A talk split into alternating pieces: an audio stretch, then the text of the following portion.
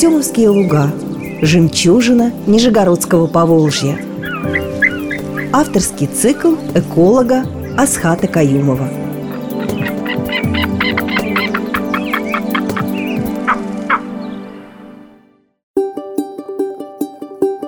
Здравствуйте, уважаемые радиослушатели!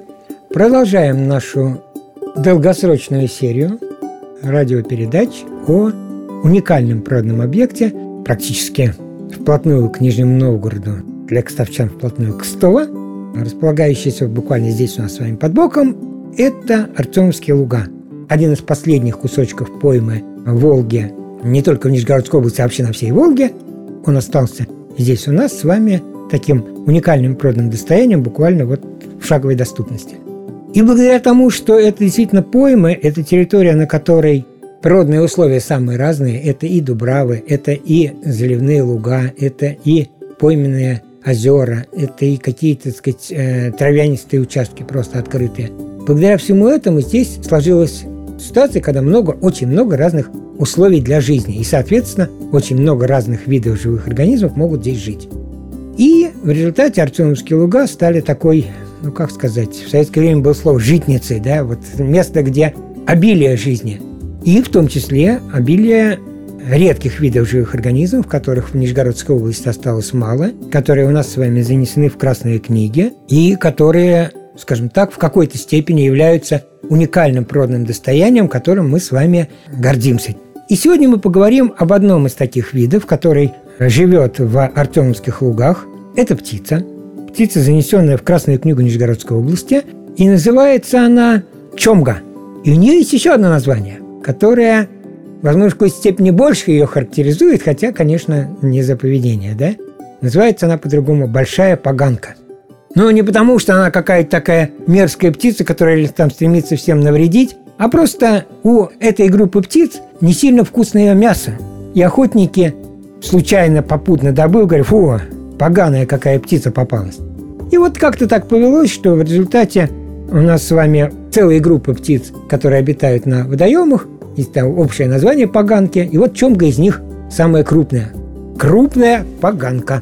Нижегородской области, кстати, есть у нее другое название местное. Ее в некоторых э, районах зовут гагарка.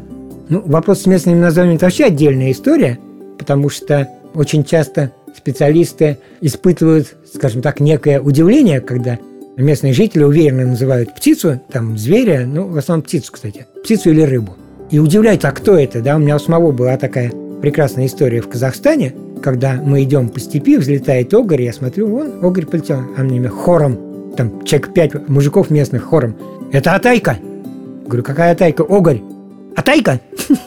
И они были уверены, что это Атайка, и все тут. Вот, местное название, так сказать, у них в голове вот оно вот так и тут, так сказать, есть места у нас, где Чомгу зовут Гагаркой. Ну, зовут и зовут. По ее названию сразу видно, да, что среди поганок она самая крупная, потом она большая. Но большая, ну как большая это называется? Они все не сильно большие, ну, килограмм весу в птице, ну, что это, большая это? В общем-то, для нас с вами кажется совсем не сильно крупная птица, но так как вся группа еще мельче, то она у нас большая поганка.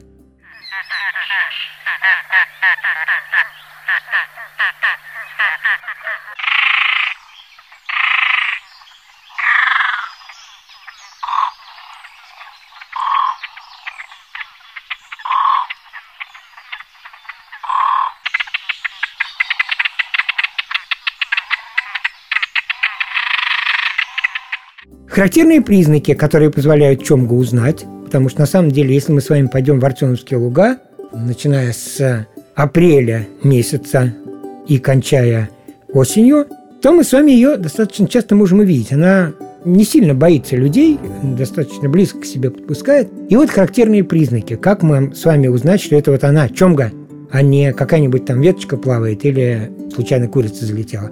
У нее очень характерный признак это голова. Голова у этой птицы окружена таким воротничком из перьев, которые идут назад, и за ушами торчат такие хохолки из перьев, которые как бы украшают ее. К зиме эти хохолки пропадут, зимой этого украшения нет, украшение это на весенне-летний период. Собственно, она у нас зимой не живет, она на зиму улетает в теплые края, а здесь мы с вами можем видите ее вот такая, знаете, птичка с торчащими из ушей хохолками. Ушей-то у нее, собственно, нет, да, как таковых. А фактически у нее природа сделала вот такие уши из перьев.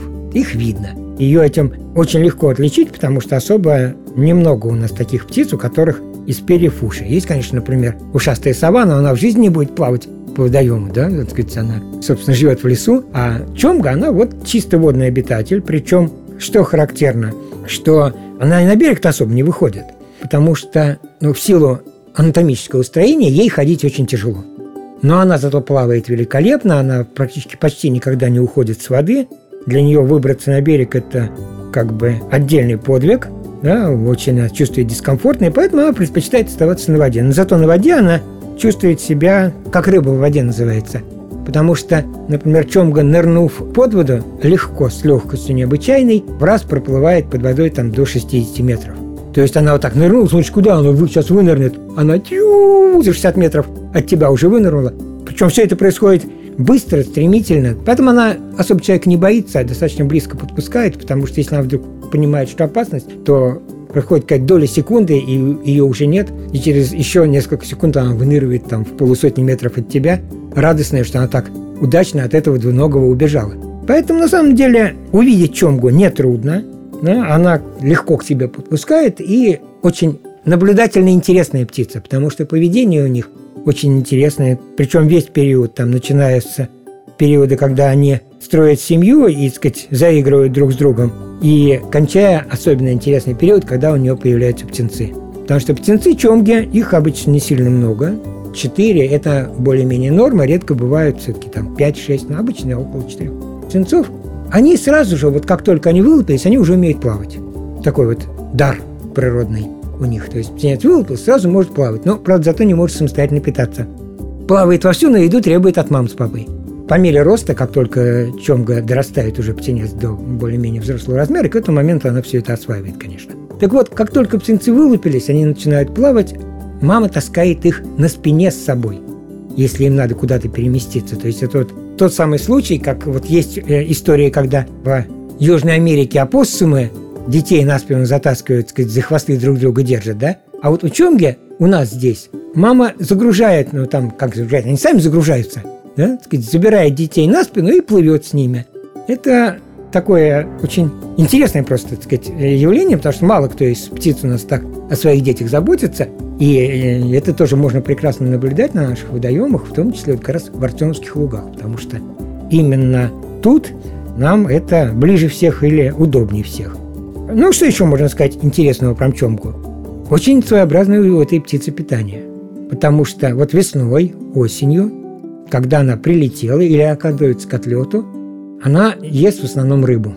Мелкую рыбу ловит, ну, как мы уже говорили, птица стремительно ныряет, легко может наловить себе рыбки на обед, да?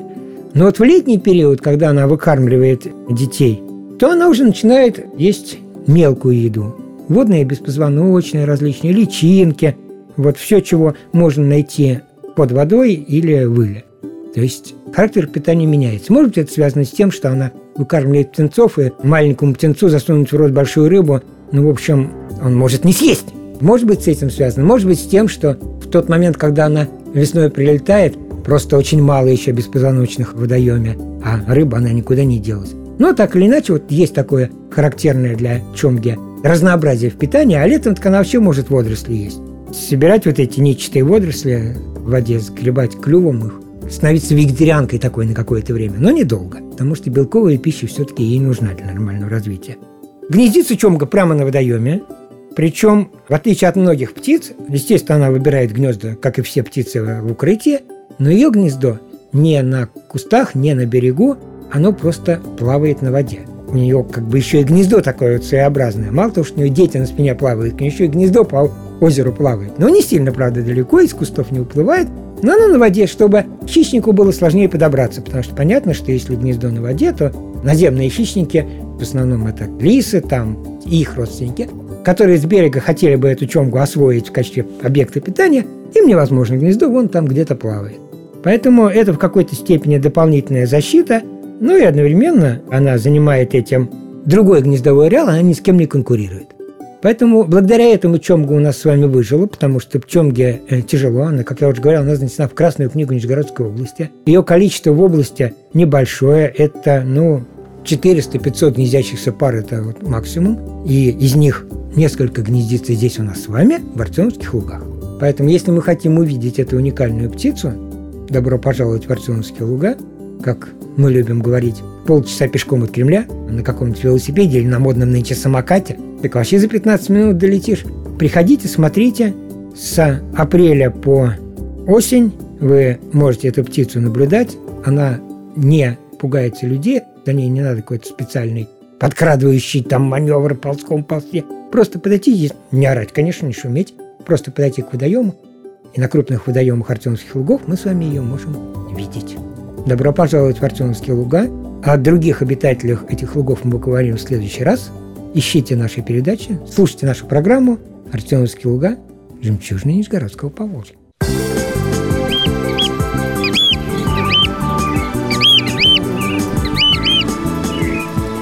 Артемовские луга. Жемчужина Нижегородского Поволжья –